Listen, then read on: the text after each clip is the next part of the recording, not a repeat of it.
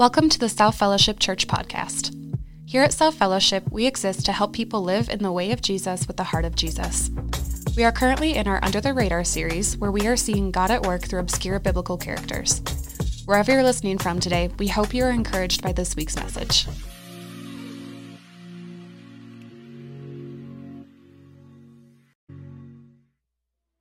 Well, good morning.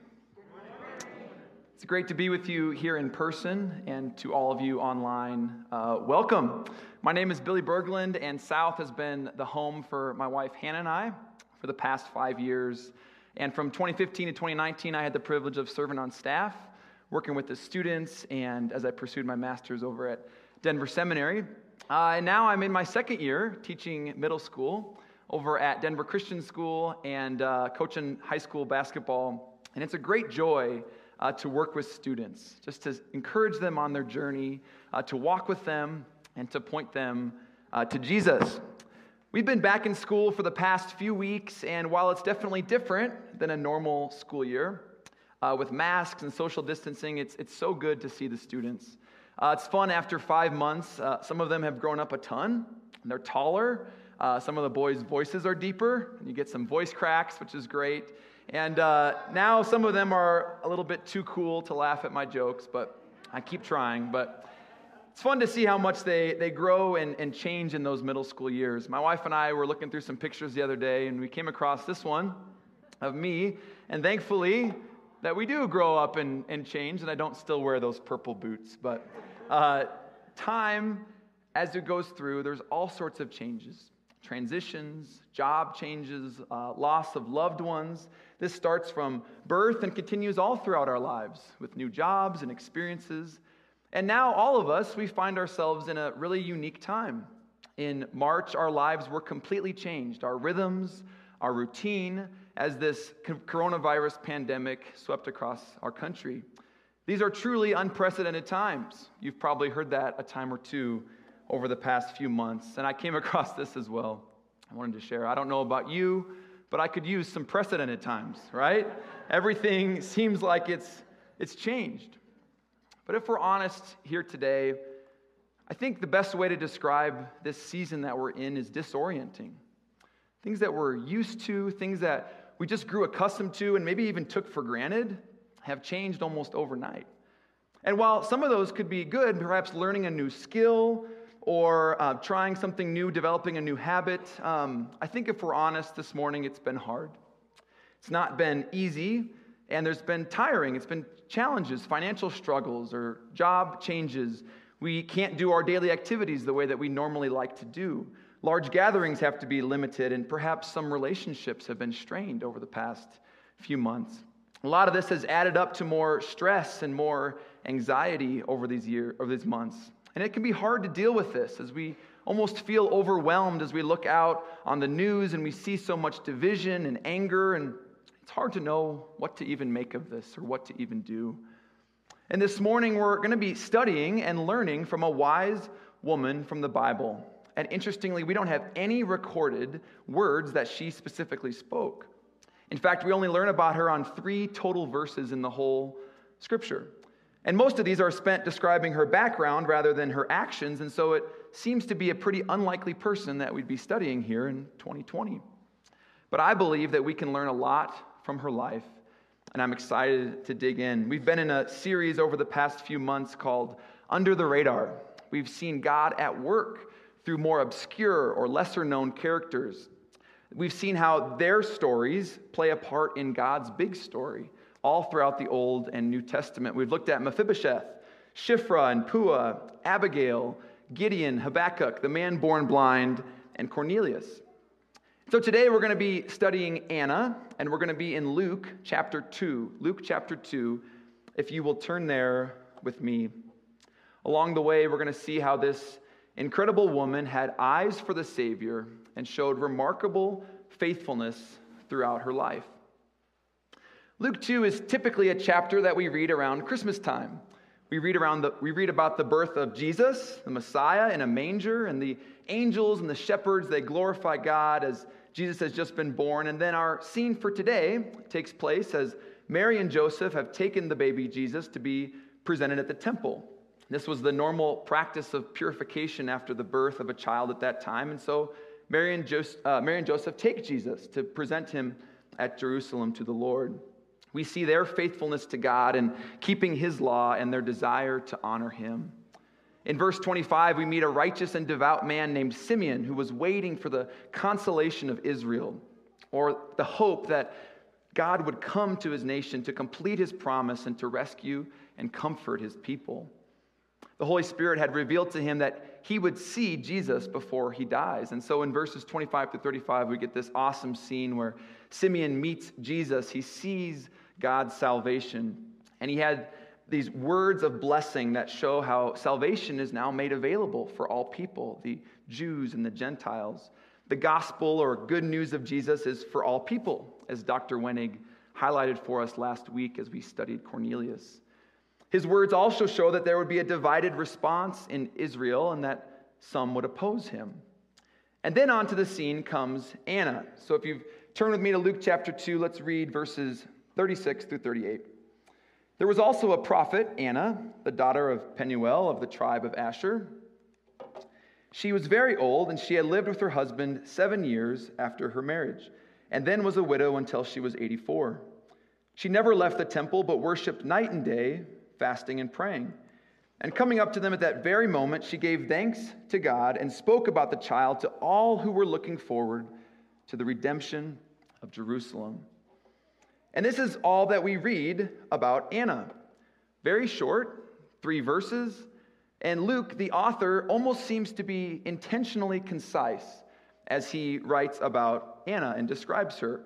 He's normally a very detailed writer, and he's a physician and a historian. And while we hear uh, Simeon's words in 25 through 35, we don't see any of the words that she spoke.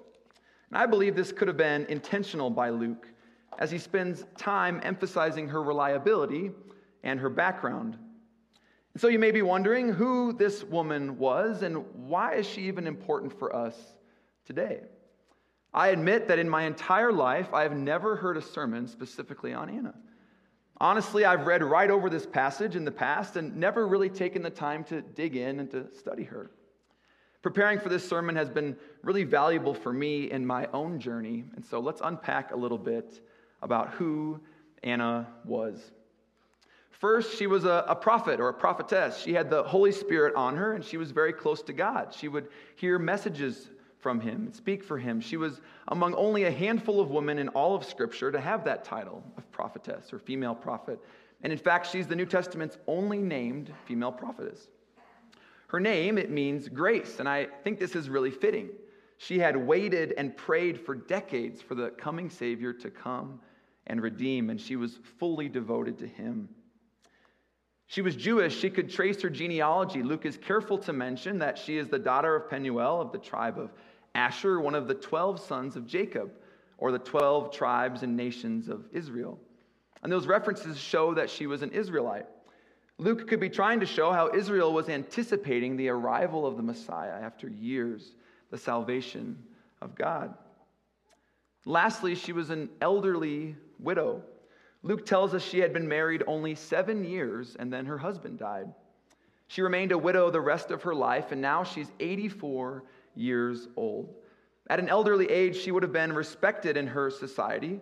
Some think that she actually could have been a widow for 84 years, and since most women married at around 13 years old, she actually could have been over 100 years old. We don't know for sure, but either way, she's very old and she's alone. And she has been at least 60 years that way, over 60 years. Scholars also think she was childless. And I think Anna could have very easily been angry or bitter at God. Can you imagine? My wife and I, we've been married just over six years. I can't imagine her loss, Anna, what she experienced after just seven years of being married. She could have complained, she could have drifted, she could have turned away from God, but she didn't. In fact, her devotion to God only grew and grew year after year. Let's read again what she does.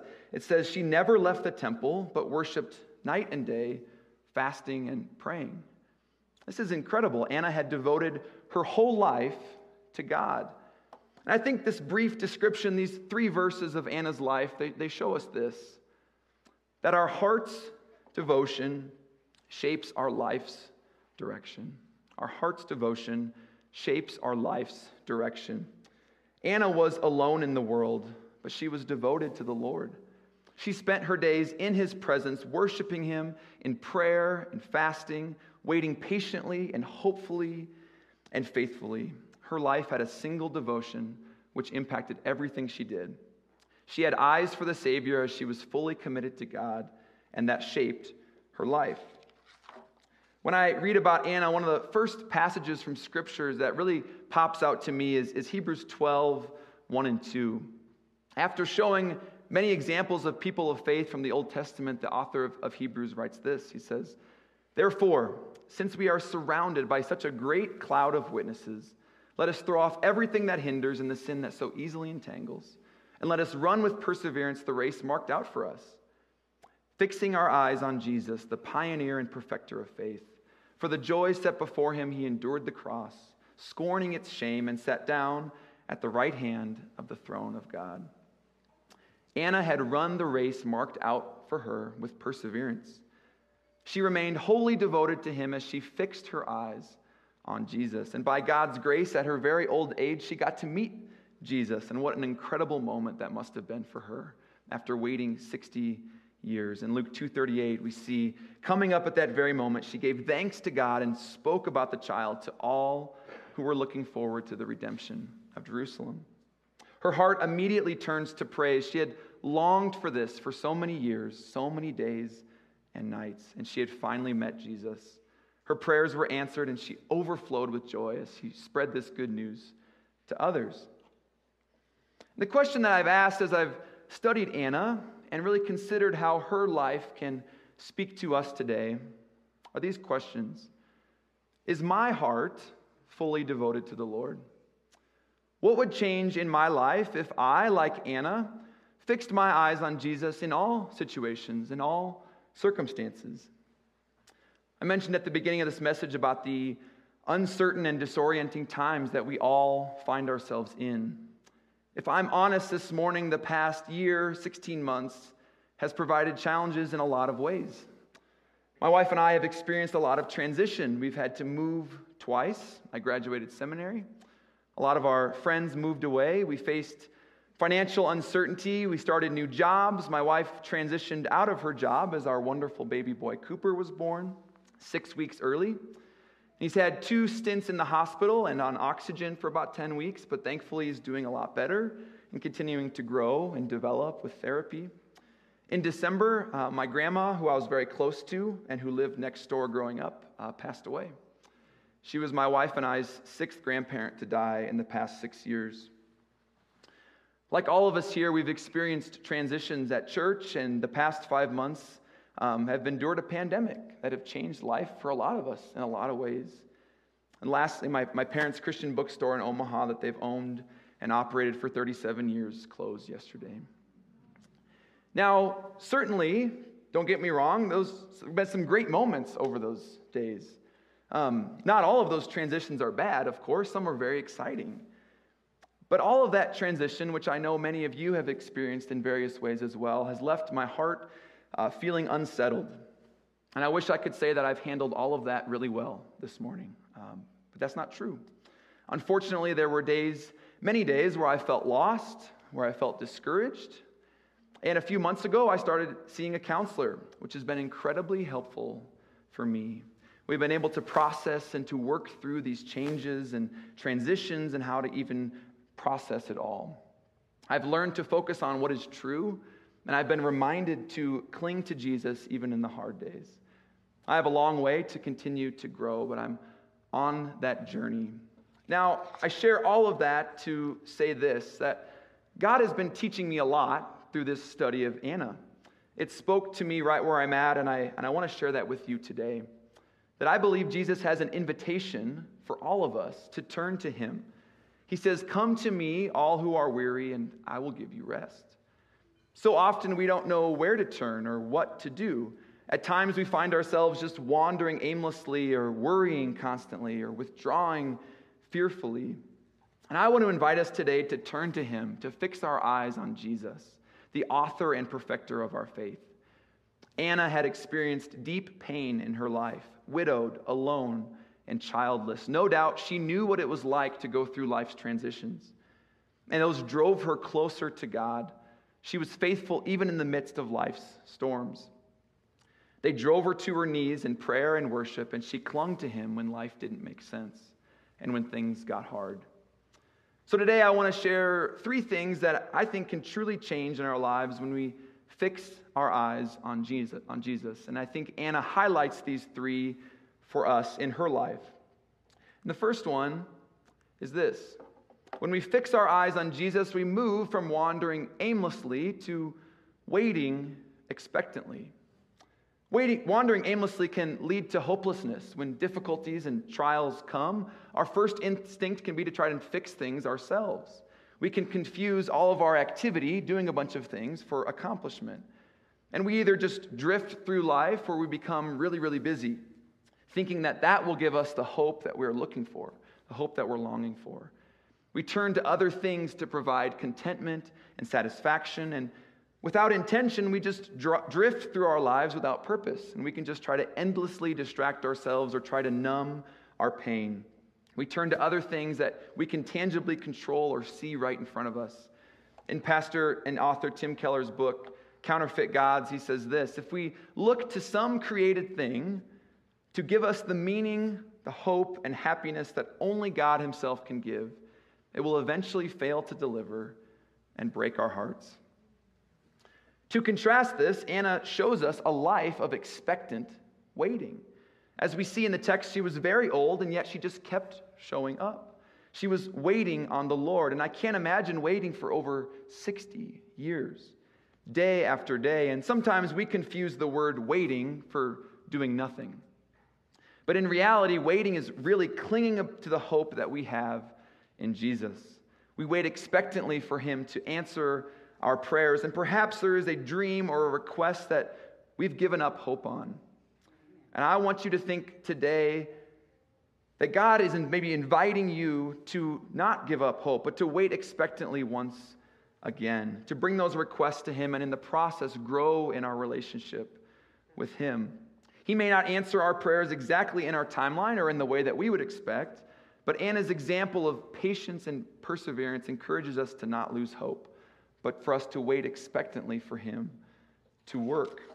Anna and Simeon, they were waiting for the redemption of Jerusalem, the consolation of Israel, when the true Messiah would come year after year. They stood strong amidst the pressures from the Roman occupation at the time. They didn't turn to other things or get distracted with false hopes. They remained faithful in their waiting. And ultimately, we have hope in God's promises of a final redemption that one day, Jesus will come back to finally and fully establish his kingdom and defeat evil once and for all, and his followers will spend eternity with him. with No more pain or suffering, and all things will be renewed. We will be reunited with loved ones, and we will be in God's presence for eternity. Let us keep our eyes fixed on him, because our heart's devotion will shape our life's direction. Secondly, Anna shows us this that when we fix our eyes on Jesus, we move from worrying constantly to worshiping intentionally. I think at the heart of our worry is a desire for control. It reveals a lack of trust, and as difficulties come, it's very natural for us to worry. The research on worry is really interesting. It's connected to our overall health. It can interfere with our sleep, our habits, our appetite, our job, and more. In Matthew 6, Jesus himself said, Can any one of you, by worrying, add a single hour to your life? I think for some of us, we'd be living a long time if we could, right? Adding hours to our life. But Anna could have easily fallen into worrying constantly. As a widow in her culture, she would not have had a lot of opportunity to get an education or learn a trade for herself. She was alone, without family. Yet she decided to worship intentionally day after day. Instead of trying to deal with her problems all by herself, she brought everything to the Lord. She lives out Philippians 4 6 through 7.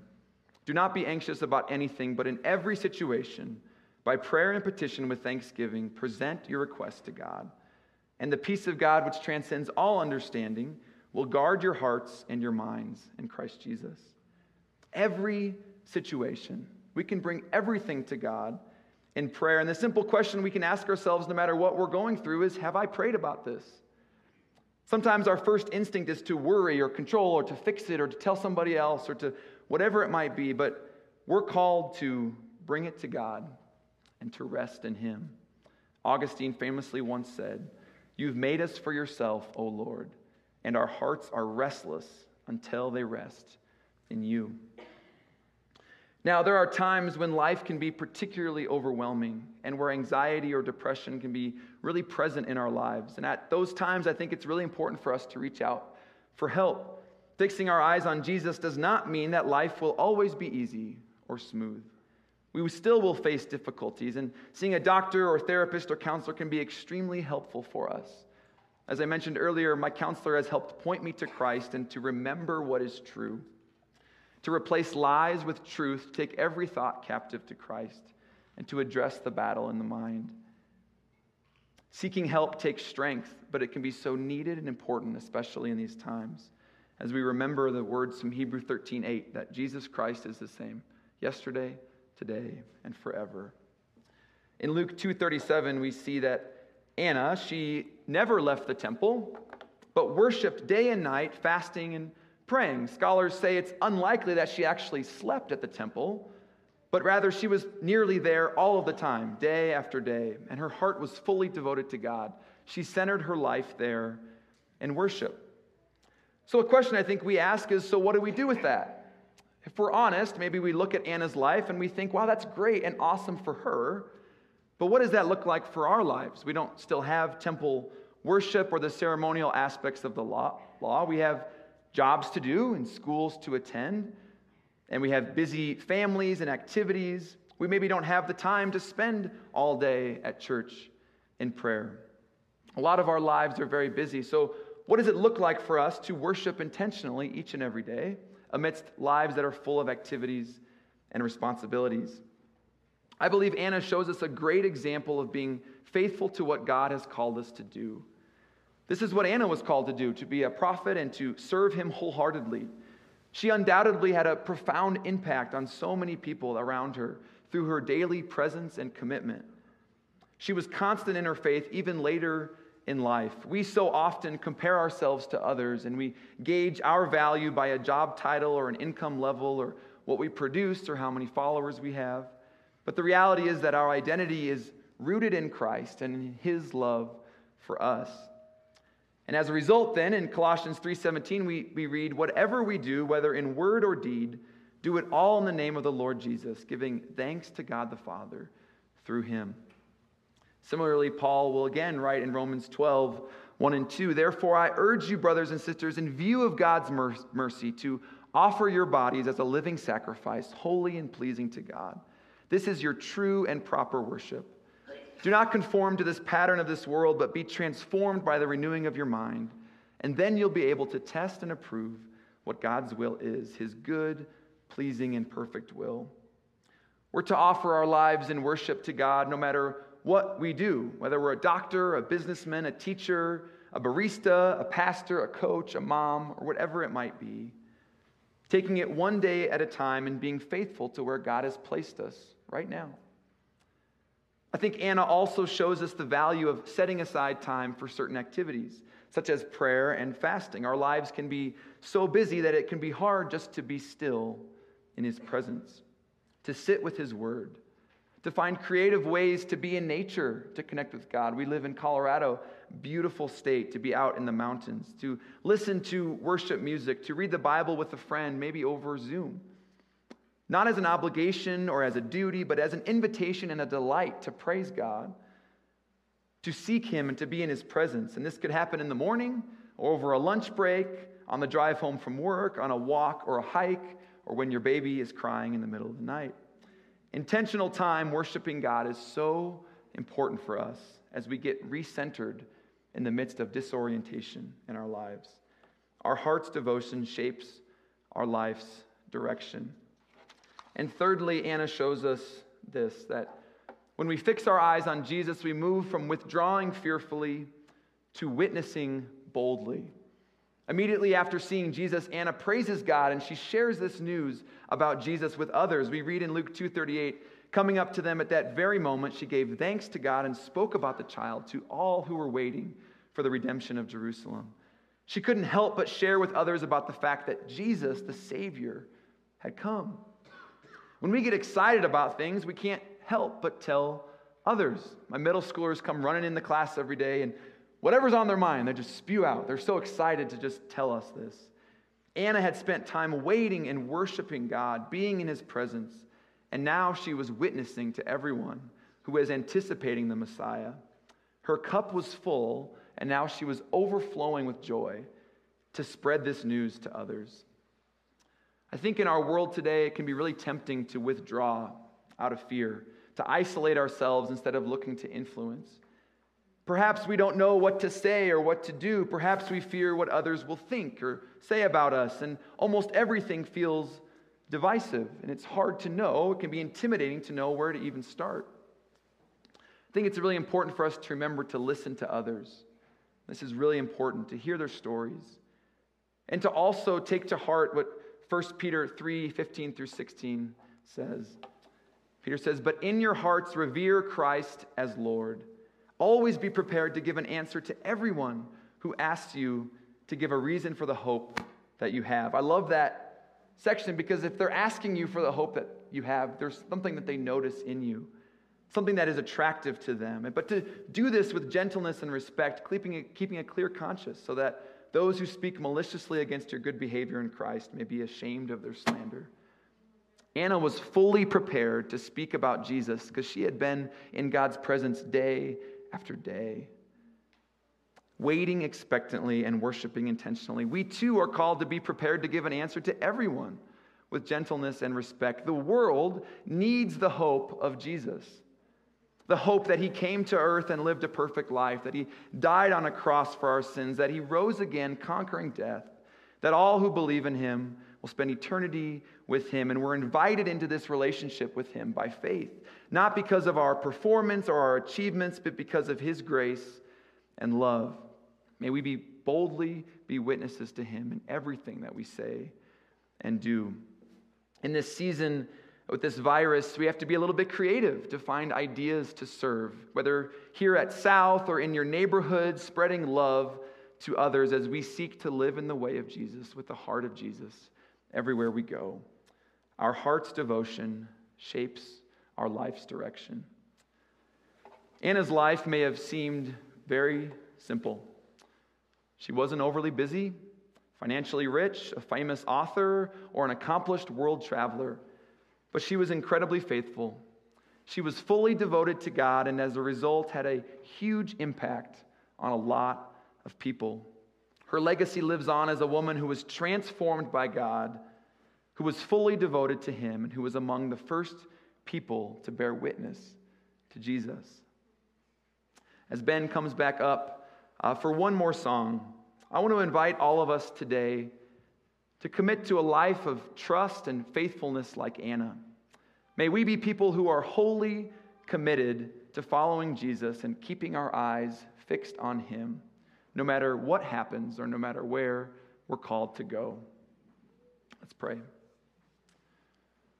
Dear Heavenly Father, I thank you so much uh, for your word. I thank you for the example of Anna, of faithfulness day after day. I just pray for each and every person here that we would walk closely with you, that we would keep our eyes fixed on Jesus, no matter what comes, no matter the storms of life, that we would remain fixed on you. We would follow you all the days of our life.